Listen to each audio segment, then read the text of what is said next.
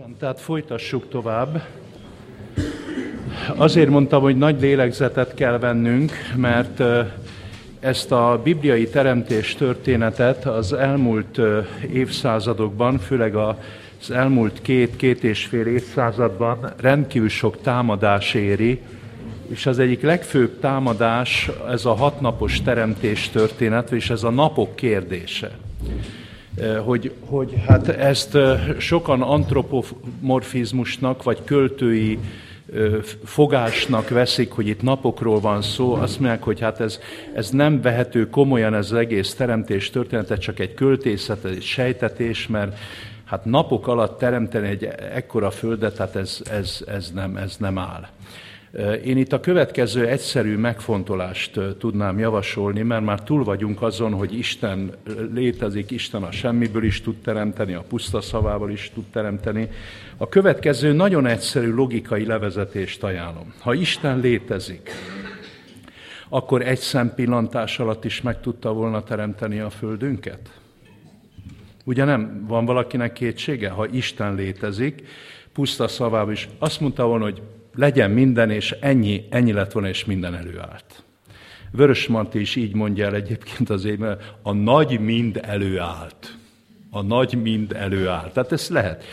Kett, második kérdésem, ha Isten létezik, akkor tudott volna mondjuk 5 milliárd év alatt is teremteni, vagy 500 ezer év alatt, vagy 5, 5, 5 ezer év alatt is teremteni?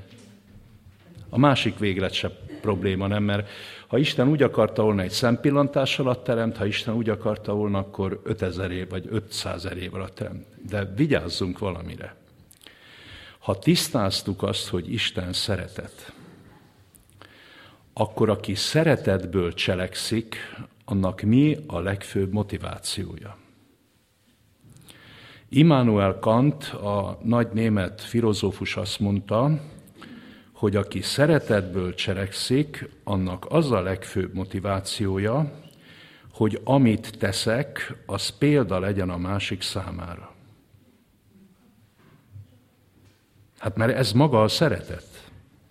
Mert hogy le lehessen rólam venni a mintát. Ha, ha én úgy gondolom, hogy, hogy szeliden beszélek, akkor nem azért beszélek szeliden, mert erőt vettem magamon, hanem azért beszélek szeliden, mert úgy gondolom, hogy ez lehet, mint a te is gyermekem, vagy te is kedves embertársam, legyél szíves ember számba venni a másik ember, és szeliden beszélj vele, és ne üvöltözzél vele. Ezért beszélek szeliden, nem? Tehát aki cselekszik, a, a, így mondta Kant, az cselekszik helyesen, aki azt szeretné, hogyha a cselekvése minta mérték legyen a másik ember számára. Ha Isten a szeretet, és ő azt szerette volna, hogy a teremtés, magának a Földnek a teremtés és minta legyen a számunkra, akkor azért teremtett éppen nem egy pillanat alatt, és nem 500 ezer év alatt, hanem éppen 6 plusz egy nap alatt, tehát hogy 6 napon át munkálkodott, és hetediken megpihent, mert ezzel akart az ember számára mintát, példát adni. Méghozzá a legfőbb példát, mert amit az idővel csinálsz, mert ugye abban is egyetérthetünk talán Kantal, hogy két alapvető dolog ezen a, van a világon, az idő és a tér. Minden ember és minden lény itt időben és térben mozog. Ha a kettő között azért hangsúlybeli különbséget kellene állítanunk, én azt gondolnám, hogy nagyon fontos, hogy most Biatorbágyon vagyunk, este már mondjuk Miskolcon fogsz lenni. A, a térben is nagyon fontos, hogy hogy mozgunk, meg hol dolgozunk, meg minden, de azért a legfontosabb, hogy az időnkkel mit csinálunk. Hát az időnkkel mit csinálunk? Az annál fontosabb dolog nincsen, mint hogy te az időt minek veszed. A legtöbb mondás is ezzel kapcsolatos, hogy az idő az pénz, csak idő legyen, vagy nincs idő, meg semmire nincs időnk. Tehát az idő. Na most Isten, ha szeretet, akkor neki a teremtéssel, magával, ezzel a cselekménnyel példát kellett adni az ember. Szóval nem azért teremtett így, mert nem tudott volna másképp teremteni Hát nem erről van hogy nem tudott volna. Hát mondom, hogy tudott volna egy szempillantás alatt is, meg tudott volna 500 milliárd év alatt is, hanem azért teremtett így, mert azt szerette volna Isten, hogy az általait megteremtett lénynek mintát adjon, és ezért a teremtés történetre a legfőbb visszahivatkozás a tíz parancsolat, negyedik parancsolata. Hat napon át munkálkodjál, és végezd minden dolgodat, de a hetedik nap az Úrnak, a te Istenednek szombatja. Tehát 2 Mózes 20, 8-tól 11-ig. Ez a legeslegfontosabb visszahivatkozás, ami érthetővé teszi, és a Biblia egyik része így teszi érthetővé a másikat, hogy azért teremtett Isten napok alatt, mert nekünk is, embereknek itt a Földön, ami hatalmunkban áll, az a mindig rendelkezésünkre álló mai nap. Ma vagyunk. A holnap az majd holnap lehet. Jó, hogy el tudjuk mondani, hogy holnap is, hogy, hogy, hogy ma vagyunk, de jelen pillanatban a jövőre nem tudunk mit mondani, mert a jövő az nem egészen tőlünk függ, mert sok ember csak ma mondhatja, hogy ma van, holnap már nem lesz. De amit ma meg lehet tenni, azt kell megtenni, és minden napot úgy kell felfogni, és úgy kell hasznosítani, és az alapvető időbeosztás, hogy a 6 plusz egy napi időbeosztás, hogy, hogy hat napon át munkálkodjál, végezd minden dolgodat, de minden hetedik nap egy 24 órás nyugalom legyen. Tehát egy 24 órás nyugalom. Most az emberiség próbálkozott azzal, hogy más csináljon. Például Egyiptomban az, a, a sötétség és a lelki sötétség felleg, ókori fellegvárában, ott például dekádrendszert vezettek be, és, és tízesével számolták a napokat. A görögöknél a rabszolgák minden nap dolgoztak, a szabadok minden nap henyéltek. Ugyanez volt Rómában is, más fejlett ókori államban. A nagy francia forradalom idején, amikor a jakobinus diktatúra azt mondta, hogy le kell törölnünk a kereszténységet, mint egy csökevényt a föld színéről, bevezették új újra a dekád rendszert. És azt mondták, hogy ha mi el akarjuk törölni a középkori babonákat, meg az egész vallásnak az ósdi mi haszna dolgait, akkor nekünk az időbeosztásnál kell kezdenünk a, a dolgokat, és az 1793-94 közötti jakobinus diktatúra bevezette azt, hogy nem hetes lesz a hétnek az alapja, hanem tízes lesz, és minden tizedik nap lesz csak nyugvópont, tehát egy hónapban csak három nyugalomnap lesz, nem négy vagy öt, és bevezették a dekádrendszert. Csak nagyon érdekes ez a francia forradalom meg Jakobinus diktatúra történetéből sokszor elszokták hagyni ezt a, ezt a mozanatot, hogy ezt pár hónapnál tovább nem tudták érvényben tartani mert a, az igásbarmok kidőltek a sorból, a postalovak fölfordultak, és az emberek se bírták a 9 plusz 1-es terminust. A, a, mintha úgy lenne megtent, hogyha én nekem a, a szívem ennyit vel, meg a pulzusom ennyi, ezt nem lehet kétszer vagy másfélszeresre föltornászni, mert akkor, akkor, vagy az élet alapjához nyúlok hozzá, és az, az, az meg fogja semmisíteni az életet, úgyhogy maguknak, a jakobinusoknak sürgősen vissza kellett állítani a, a hetes rendszert, mert úgy tűnik, hogy fiziológiailag nem bírják az állatok sem, meg az ember sem. És amikor Cejzel Endre mondja az egyik előadásában, mondta az egyik előadásában, hogy ma Magyarországon évente körülbelül 50-60 ezer férfi hal meg a 40-60 év közötti korosztályból a stressz miatt, tehát a felpörgetett élet, hogy soha nincs pihenőnap, soha, soha nincs, mert a Biblia azt mondja, hogy 1-24 óra, tehát a Biblia nem azt mondja, hogy minden hetedik nap két órán át pihenj, vagy három órán, vagy fél, hanem azt mondja, 1-24 óra. Ez egy olyan törvény, ami az életnek a legalapvetőbb törvénye. Tehát sok törvény van még az életben, mint a tíz parancsolatban is még sok parancsolat van, még kilenc van ezen kívül, de azért nagyon érdekes helyzetben van ez a negyedik parancsolat, mert ez lezárja az első kőtáblát, és átvezet a második kőtáblához, ezért mondja a Biblia ezt a parancsolatot pecsétnek, egy olyan pecsétnek, ami megpecsételi az Istenhez és az embertársainkhoz való kapcsolatot kapcsolatunkat is. Mert hogy mit csinálunk az idővel, nem tudom, hogy valaki emlékszik rá, hogy amikor Pál kiállt az Areoszpágoszra, görög embereknek beszélt Isten dolgairól. Teljesen pogány filozófiában hívő epikúreusoknak és sztoikusoknak beszélt ott, és mit mondott az apostolok cselekedetei 17. fejezete szerint, hogy Isten hogyan teremtett? Úgy, hogy megteremtette a, a, a teret, amiben mozgunk, és megteremtette az itt létünk idejét. Tehát Kantot nem ismerte még Pálapostól, ugye Arisztotelész tíz kategóriát eh, épített fel, Kant már a tíz kategóriát kettőre szűkítette a térre és az időre, de mondom a tér és az idő között azért sokkal fontosabb az idő, szinte azt lehet mondani, hogy az időhöz való viszonyunkon fordul meg az életünk. Ki milyen ember lesz, az az időhöz való viszonyán dől el, ki hogy értékesíti az időt, ki az, aki lohol, ki az, aki mindent bele akar sűríteni, azért ki az, aki lustán, Arany János csodálatosan mondja a Széchenyi emlékezetében, mert élni, ha nem fajulva tengés, olcsó időnek hasztalan soka. Sok embernek sok az idő. Kosztolány is azt mondta, hogy a legtöbb embernek nagyon sok az ideje, nem tud vele mit kezdeni. Nem tud vele mit. Persze panaszkodnak, hogy kevés az idő, de a valóságban nagyon sok az idő, nem tud vele mit kezdeni, és ezért olcsó időnek hasztalan soka. Tehát a, a, a napokra ne legyintsünk, vagy ne mosolyogjuk el magunkat, ez halálosan komolyan veendő dolog.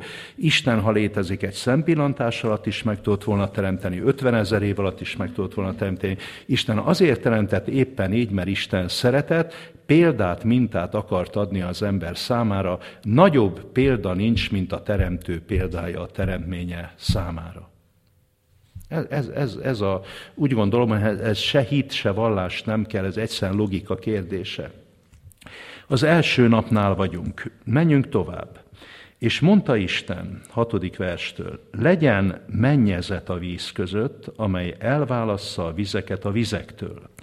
Teremtette át Isten a mennyezet, mennyezetet, és elválasztotta a mennyezet alatt való vizeket, és a mennyezet felett való vizektől, és így lőn. És nevezte Isten a mennyezetet égnek, és lőn este és lőn reggel, második nap. Nagyon érdekes. Az első nap csak a sötétség és világosságnak a különválasztása. A második nap csak a víznek és a víznek a különválasztása. Mi ez a alatt levő víz, fölött, levő, le, fölött levő víz. Mennyezet alatt levő víz, mennyezet fölött levő víz. Csak néhány oldalt kell olvasnunk a Bibliából, és megtudjuk, hogy tulajdon, és a, a második fejezet erre vissza is tér bizonyos visszautalásában, hogy Isten úgy teremtette meg a földünket, hogy a földünkön is volt víz, de a földünket egészében is egy hatalmas nagy, mondjuk így egy ilyen vízpára burok vette körül. Ennyit jelent a mennyezet alatt való víz és a mennyezet felett való víz. A következmények ismeretében ki tudjuk mondani, hogy a Földünk döntő módon zöld bolygó volt. A Földünkön több volt a szárazföld, mint a víz az a víz, ami a földünket körülvette, és ami nyilvánvalóan sokféle védelmet nyújtott, a Biblia szerint 1656 évig volt a földünk fölött. Amikor Isten bejelenti a, az ítéletet, hogy úgy eltorzították az emberek itt az életet, hogy neki az Istennek be, bele kell szólnia, közbe kell avatkoznia, és természeti csapással is közbe kell avatkoznia, akkor nem véletlenül mondja a Biblia, hogy felfakadtak a mélység forrásai, és megeredtek az ég csatornái. És addig nem véletlenül mondja a Biblia, hogy eső nem volt, csak pára nedvesítette be a földet. Tehát, hogyha most itt lenne egy meteorológus, annak szépen el tudnánk mondani, hogy itt van az első kijelentés, a második kijelentés pedig a második fejezet ötödik versében van, amikor azt mondja, hogy az Úristen még nem bocsátott esőt a földre, azonban pára szállott fel a földről, és megnedvesítette a föld egész színét. Tehát a, a teremtéstől az özönvízig egy teljesen más cirkulációs rendszer érvényesült a Földünkön. Nem volt eső, nem volt golfáramlat, nem voltak viharok, nem voltak tornádók, nem volt az, ami most, amivel most tele van a világ, amit mi most átéltünk az elmúlt három héten, hogy lényegileg Magyarországon monszunális állapotok voltak, ahol csak járok az országban, minden víz alatt van, Ilyen nem volt. Gondoljuk el, hogy milyen, milyen finom berendezkedés volt, hogy, hogy pá, pára nedvesítette be a földet, nem volt eső azok a mennyezet felett való vizek, az a nagy víz, pára, burok, óvta meg a földet, ki tudja milyen légsugárzástól, vagy nem tudom én mitől, tehát itt sem megy bele a Biblia részletekbe, csak jelzi, hogy az özönvíz előtti világ, az egészen más világ, mint most, ami az özönvíz utáni világ. Az özönvíz előtti világban a földünk zöld bolygó volt, most kék bolygó. Az a hatalmas nagy víztömeg, hogy rázudul a föld, földre, lényegileg ma a tengerek egy kétharmados ö, nagyságrendel vannak a földünk domborzatán, tehát most, ha ránézel a glóbuszra, akkor a föld az kék bolygó, eredetileg zöld bolygó volt, és egészen más volt, tehát ezért furcsák az evolucionistáknak a C14-jel kapcsolatos számításai, mert a Biblia azt mondja, hogy az özönvíz előtti világra kisé más törvények érvényesek, mint az özönvíz utáni világra. És ez, ezt jelzi, tehát szövegszerűen jelzi, itt a második nap teremtését kell komolyan venni. Jön a harmadik nap. És mondta Isten, gyűjjenek egybe az ég alatt való vizek egy helyre, hogy tessék meg a száraz, és úgy lőn. És nevezte Isten a szárazat földnek, és az egybegyűlt vizeket pedig tengernek nevezte, és látta Isten, hogy jó. Azután mondta Isten, hajtson a föld gyenge füvet, maghozó füvet, gyümölcsfát, amely gyümölcsöt hozzon az ő neme szerint, amelyben legyen néki magva e földön, és úgy lőn. Hajtott át a föld gyenge füvet, maghozó füvet, az ő neme szerint, és gyümölcstermő fát, amelynek gyümölcsében magban az ő neme szerint. És látta Isten, hogy jó és lőn este és lőn reggel a harmadik nap. A harmadik nap teremtése, a száraz földről kisarjadó növényvilág teremtése, háromszor hangzik el az a kijelentés, amit ebben a rövid fejezetben összesen tízszer fog elhangozni. Most, hogyha valami egy rövid fejezetben tízszer elhangzik, ezt nem lehet hallatlanra venni. Mi az, ami tízszer fog a Genezis első fejezetben elhangozni? Az ő neme szerint az ő neme szerint. Tehát nincs az, amit az evolúcionizmus hirdet, nincs mutáció, nincs fajok közt átmenet, e, először kimondja most a növényvilágra, majd olvasni fogjuk az állatvilágnál is kimondja.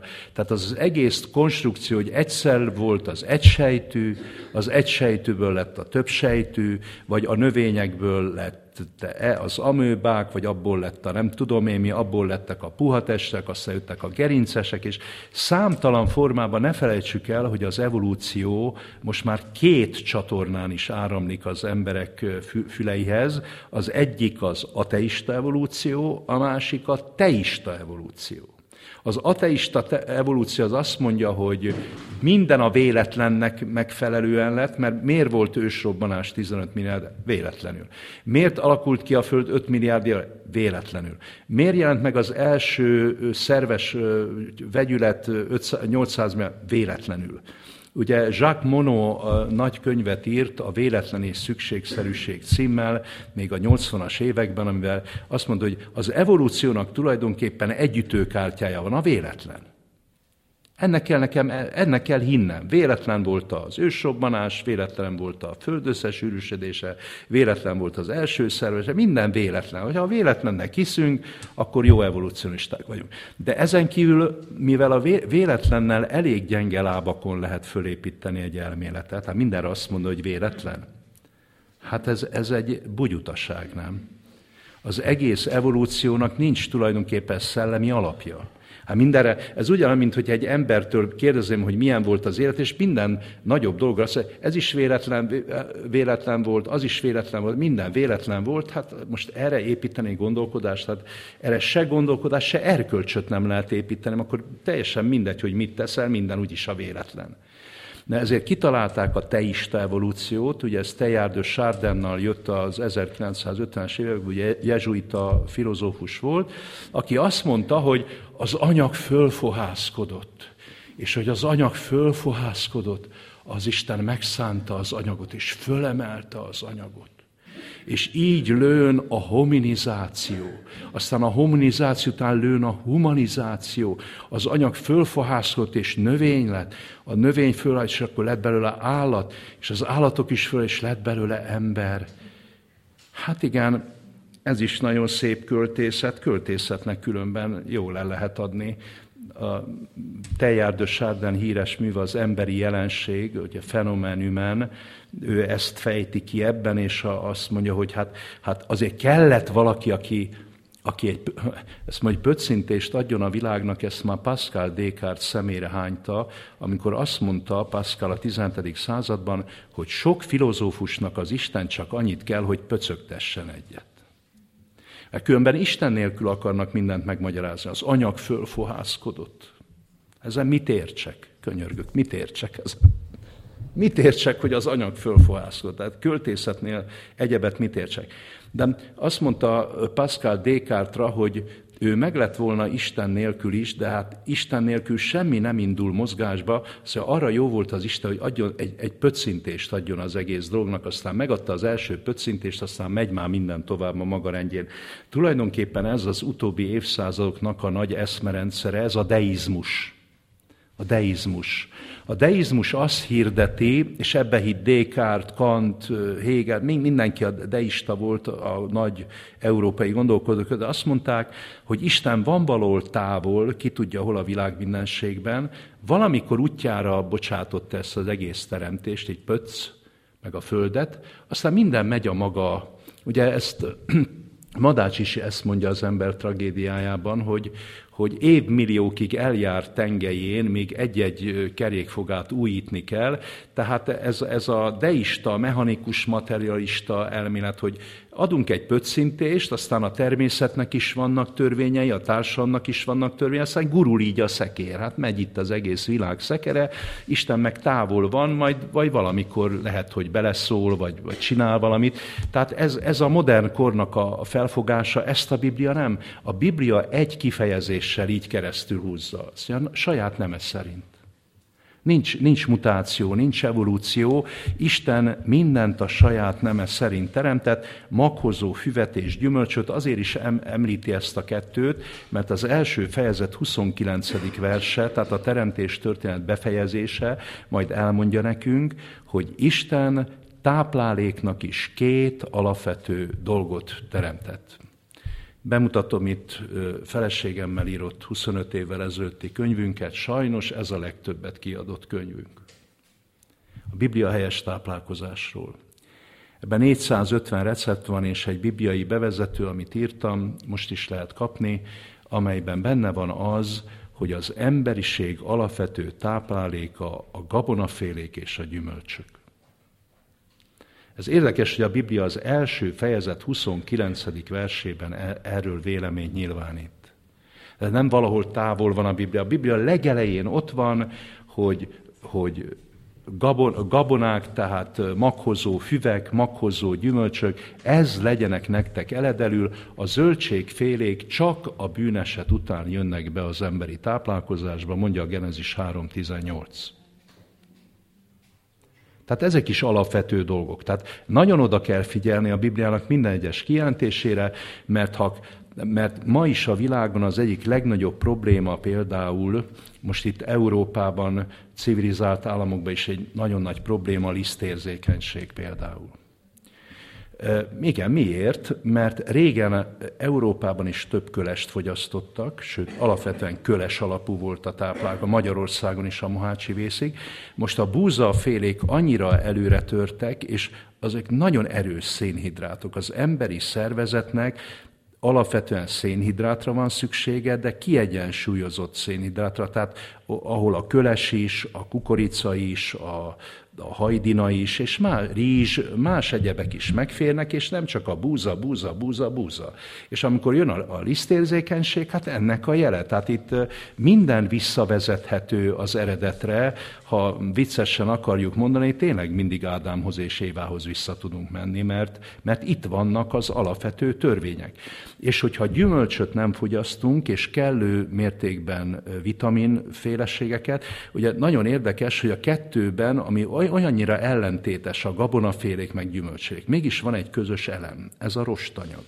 És az egész emberi táplálkozásnak a ballasztanyag, ami távozik a szervezetből, de alapvetően szabályozza az egész emberi beépülést, emésztést, mi egyebet. Tehát ezek olyan alapvető dolgok, hogyha ettől valaki egy milliméterrel eltér, akkor az már egy kilométer lesz a gyakorlatban, a, a rossz hétköznapi gyakorlatban, és betegségek sokassága fogja ezt majd bizonyítani. Tehát a, a harmadik napról ennyi. Negyedik nap. És mondta Isten, Legyenek világító testek az ég mennyezetén, hogy elválasszák a nappalt az éjszakától, és legyenek jelek és meghatározói ünnepeknek, napoknak és esztendőknek. És legyenek világítókul az ég mennyezetén, hogy világítsanak a földre, és úgy lőn. Teremtette tehát Isten a két nagy világító testet, a nagyobbik világító testet, hogy uralkodjék nappal, és a kisebbik világító testet, hogy uralkodjék éjjel, és a csillagokat. És helyezte Isten azokat az ég mennyezetére, hogy világítsanak a földre, és hogy uralkodjanak a nappalon és az éjszakán, és elválasszák a világosságot a sötétségtől, és látta Isten, hogy jó, lőn este és lőn reggel, negyedik nap. 60-as években történt, hogy kezembe kaptam gyerekkoromba egy könyvet, az volt a címe Bibliai csodák. Ponori török Emil írta, és azzal kezdődött ez a könyv, hogy micsoda őrültség ez a Biblia. Hát a negyedik napon teremti Isten a napot, meg a holdat, meg a csillagokat. És első napon meg van világosság. Hát ki az az őrült, aki ezt el fogja hinni? Hát első napon van világosság, és negyedik napon meg, ha most ez a Mózes elaludt közbe, vagy mit, vagy nem figyelt oda, hát már első napon van világosság öregem. Hát akkor a negyedik napon legyen nap, meg, meg hold, meg csillag. Hát megmondom őszintén, hogy az én kis gyermek lelkem olyan 8-9 évesen eléggé belerendült ebbe, és gondoltam, hogy tényleg, hát mi a Bibliát nem is ismertük, nem is volt Biblia a kezünkben, de mondta, úgy se kell Bibliát a kezembe vennem, mert ha a Biblia ilyen sületlenséget mond, hogy először van a világosság, és negyedik nap van a nap, hát mondom, akkor, akkor a Bibliával nem érdemes foglalkozni. Elmúlt, elmúlt 20 év, és az Amerikai Tudományos Akadémia akkori elnöke a 80-as években Viktor Weisskopf írt egy nagy tanulmányt, hogy a fizika odáig haladt már a fejlődésében, hogy a napsugárzáson kívül is tudjuk bizonyítani a fénysugárzást a világ mindenségben. Tehát a napsugárzáson kívül is tudjuk bizonyítani a fénysugárzást a világ mindenségben. Tehát ha a Bibliát emberek, ember írta volna emberi felfogás szerint, biztos, hogy az első napra írta volna a napot, mert hát mi emberek eztán így találnánk ki. De mivel a Bibliát nem emberi ihletből jött létre, ezért Mózes így írta le, hogy leírta, mert nem Isten van kiszolgáltatva a napnak, és nem a naptól függ a világosság, hanem Istentől. És ha Isten a napon kívül akar világosságot, az az ő dolga, hogy meg tudja tenni a napon kívül is. Hogy Isten még a napot is megteremti bizonyos dolgokra, ez is egy nagy jelzés arra nézve, amit Viktor Weisskopf így mond a tanulmánya végén, ezt a Természet világa című folyóirat közölte 1985-ben. Lehet, hogy ebből is hozok majd, mert érdemes elolvasni, hogy a, mégis a egyik legnagyobb fizikus Amerikában, az akkori Tudományos Akadémia elnöke, azt mondja, hogy korán törtünk pálcát a zsidó keresztény teremtés. Így nem ezt mondja a Biblia, azt mondja, a zsidó keresztény teremtés történet fölött, mert mi nevetségessé akartuk tenni, hogy ezzel ne foglalkozzatok emberek, mert első napon van a világosság, negyediken a nap, hát ez mese korán törtünk pálcát, mert a napsugárzáson kívül ma már a fizika a fénysugárzást tudja mérni a világ mindenségben. Hát akkor nem Istennek van, nem Isten van kiszolgáltatva a napnak, hanem hogy, hogy Isten az első napon azt tette, a negyedik napon teremtette meg ezt, ez, ez is bizonyítja, hogy a Biblia kiállta az idők és a modern idők tudományos világának is a próbáját. Ötödik nap. És mondta Isten, pesdüljenek a vizek, vizek élő állatok nyüzsgésétől, és madarak repdessenek a föld felett az ég mennyezetének színén.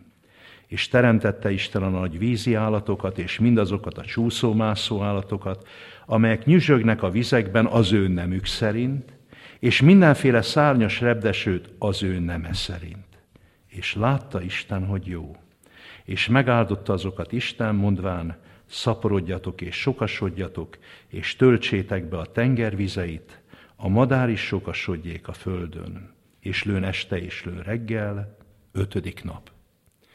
Tehát itt a szárazföldi állat, a, a vízi állatok, a, a légi madarak teremtése jön, a, jön az ötödik napon, és majd a hatodik napon jön, jön a szárazföldi állatok, és abban a Biblia se ö, hagy kétséget afelől, hogy, hogyha a hatodik napon teremti Isten a, a szárazföldi állatokat, a földi élőállatokat, a, mondjuk a gerincesekkel a legmagasabb szinten, és a hatodik napon teremti az embert, hát abban mondom a Biblia se hagy kétséget, hogy hasonlóság van, de a hasonlóság nem leszármazás. Tehát, hogy a majom meg az ember között van hasonlóság, rendben van, de az nem annyit jelent, hogy leszármazás. Hát sokszor még azt is mondhatjuk, hogy egy, egy tölgyfa és az ember között is van hasonlóság, de senki nem mondja, hogy a tölgyfából származunk. Hogy mondta Goethe a, a Faustnak a végén? Alles vergängliche ist nur ein Gleichnis. Vagyis minden, ami létezik, hasonló. Ez is egy csodálatos titka a teremtésnek, hogy sok a hasonlóság. De a hasonlóság az nem mutáció. A hasonlóság az nem annyit jelent, hogy, hogy, hogy, hogy egy folyamatot kell húznom, hogy a, a, a növény és állatvilág végén majd kiemelkedik az ember az állatvilágból. Nem. Az ember ugyanolyan speciális teremtés, csak hát oda nem teszi már oda hozzá, hogy az ő neme szerint, de hát már mondom, tízszer mondja ebben a rövid elbeszélésben, hogy az ő neme szerint, mert Azután mondta az Isten, hozzon a föld élő állatokat nemük szerint, barmokat, csúszómászó állatokat és szárazföldi vadakat nemük szerint, és úgy lőn. Teremtette tehát Isten a szárazföldi vadakat nemük szerint, a barmokat nemük szerint, és a földön csúszómászó mindenféle állatot nemük szerint. És látta Isten, hogy jó. Szoktam evolucionistákkal így viccelődni, hogy olvasni azért meg kéne tanulni. Hát ha valaki tízszer mond valamit, már csak ki kell, hogy böki a szemedet, nem? Hát ennyiszer mondja a Biblia is, ennek nem tulajdonítanak jelentőséget, nem foglalkoznak a bibliai teremtés történettel, lesöprik a bibliai mint hogyha ez egy, ez egy ilyen kis dajkamese lenne. Hát a Biblia megválogatja a szavait, és egy, egy fejezeten belül tízszer ezt hangsúlyozza, nem, nem ez szerint. Tehát ebből érteni kellene annak, aki tud olvasni. Csak az olvasás kultúráról I. és Gyulának van egy nagy mondata, ezt mindenkit kérek, hogy jegyezze meg. Azt mondta I. és Gyula, hogy a mi kultúránkban az írás előbb hódított, mint az olvasás. A mi kultúránkban az írás előbb hódított, mint az olvasás. Itt mindenki ír. És közben nem tanult meg olvasni. A kultúránk egyik rákfenéhez. Figyelj, mindenki ír. Én már olyan sok ilyen önjelölt költőnek, meg, meg írónak mondtam, hogy tehát ne haragudj, nem gondolod, hogy előtted már jobban megírták? Hát én nem olvastam. Hát mondom, én, én olvassam el a tiédet? Hát én tudom jól, hogy ezt már előtte sokkal jobban megírták. Hát ha valaki már egyszer jobban megírt valamit, akkor minek elővenni a rosszabbat? Hát először megtanul, hogy mondta Pirinszki először, meg kellene tanulni jól olvasni. De egyáltalán meg kellene tanulni, olvasni, így például, hogy ránézek egy virágra, és gyönyörködöm egy virágban, egy növényben, mert ezeket is olvasni kell. A természetet is olvasni kell. Mert amikor megyünk túrára, akkor fölmegyünk, mondjuk múltkor egy emlékezetes osztrák vagy túránk volt, fölmentünk egy, nem is tudom, három ezer méter maga csúcsa, de mondtam nekik, mondták, hogy milyen jó időbe fölértünk. Hát mondom, igen, mert egy órát itt fogunk ülni. Hát egy órát itt, nem azért jöttünk fel, hogy visszaloholjunk, szépen leültünk, és mondom, mindenki gyönyörködjön, gyönyörködjön. Hát az a lényeg benne, nem? Hát azért loholtunk föl, hogy visszamenjünk. Hát azért mentünk hogy olvasni, olvasni, mert a, a természettől hogy mondta Dante, hogy a költészet, a természet gyermeke, ezért az Isten unokája.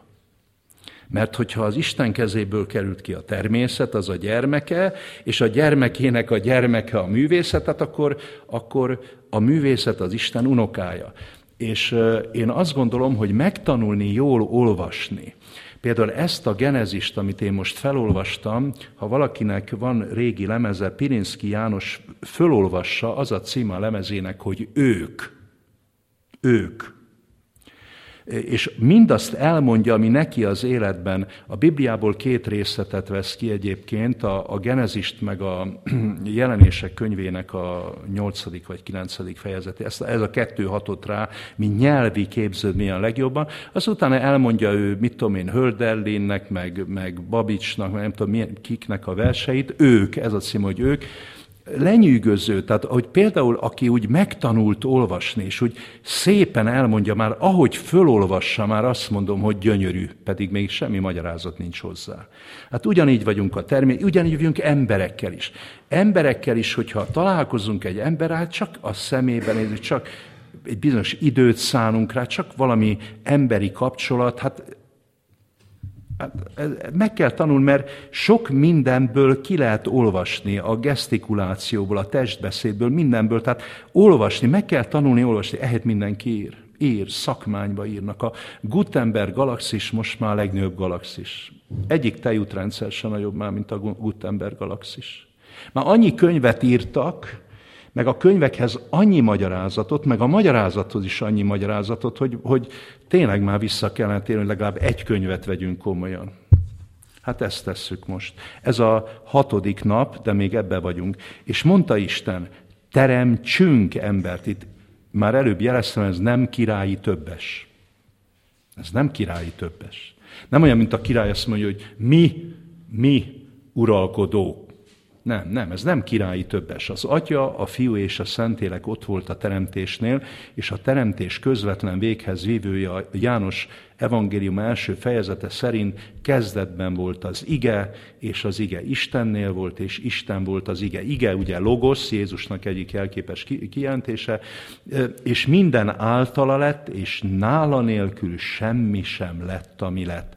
Jézus a teremtőnk jött el, hogy az életét adja az emberért. A teremtő Isten halt meg az emberért. És mondta Isten, teremtsünk embert a mi képünkre és hasonlatosságunkra. Kép és hasonlatosság, cöleme és dömut héberül, ez annyit jelent, hogy külső kép is, tehát mi Hát Istennek is van külső megjelenése. A Biblia szerint Isten is személy, tehát ugyanolyan testi felépítése van, mint nekünk. Jézus is azt mondta, hogy a hangját hallottam, és az ábrázatát láttam. Tehát mindenféle ilyen elspiritualizált Istenkép, hogy az Isten ilyen, ilyen hogy köd gomoly, vagy egy ilyen megfoghatatlan szellem, meg ez, ez, ezek megint csak a pogány világból való elképzelések. A Biblia szerint Isten személy, Jézus is, amikor eljött, teljesen töretlen személyében jött el, a kép és hasonlatosság, tehát az külső megjelenést is mutat, de mutat egy belső, tehát gondolkozásbeli, érzületbeli, tehát hogy Istennek is ugyanolyan belső világa van, mint nekünk. Ő az ő képére és hasonlatosságára teremtett bennünket. Miért? Hogy uralkodjék a tenger halain, az ég madarain, a barmokon, tehát állatokon, mind az egész földön, és a földön csúszó, mászó mindenféle állaton. Teremtette tehát Isten az embert az ő képére. Figyeljük meg ezt a gyönyörű, mert azért olyan ünnepés és olyan tömör, rövid, de olyan méltóság teljes próza ez. Most egy döntő kijelentés. Teremtette tehát Isten az embert az ő képére, Isten képére teremtette őt, férfiúvá és asszonyá teremtette őket. Na erre a versen mindig fölhívom az emberek figyelmét, mert a mi kultúránk ebből a szempontból ö, nagyon eltorzult kultúra, mert a mi kultúránkban először azt nézik, hogy férfi és nő. És ez borzalom. A Biblia azt mondja, hogy ember, ember, mindenkiben az embert lásd, és hogy aztán férfi és nő az egy másodlagos dolog, de ha te a férfiban nem az embert látod, és nőben nem az embert látod, akkor nem tudom elmondani a problémák halmazát, ami előjön az életedbe. Nem tudok, el, nem tudok beszélni erről, mert azért ilyen az élet, mert nem az embert látják az emberben. Megint egy nagy lélegzetet kell vennünk, és folytatása következik a következő alkalom. Itt tényleg vegyünk egy nagy lélegzetet. Az egész mai kultúrának egyik rákfenéje, hogy de ki néz itt az embert? Ki foglalkozik itt az emberrel? Elolvasandó Karintinak híres, nem humoreszke, az egy nagyon véres, véres novellája, az a címe, Ki kérdezett? Ki ez a címe? Ki, kér, ki vesz ember számba? Ki nézi az embert embernek?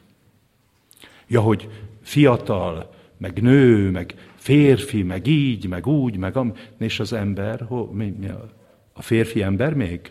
A nő ember még? Vagy csak férfi, vagy nő? Szóval a Bibliának még a, ez a rövid szóhasználatban is az teremtett, ez azt mondja az embert, másodszor azt mondja, férfiúvá és nővé teremtett. Véletlenül se fordítva mondja. Ez nagy próza, ez nagy művészet. Erről se felejtkezzünk el.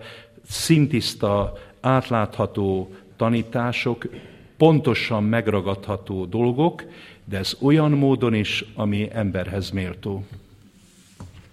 De itt nagy lélegzetet kell venni, és majd itt fogjuk folytatni.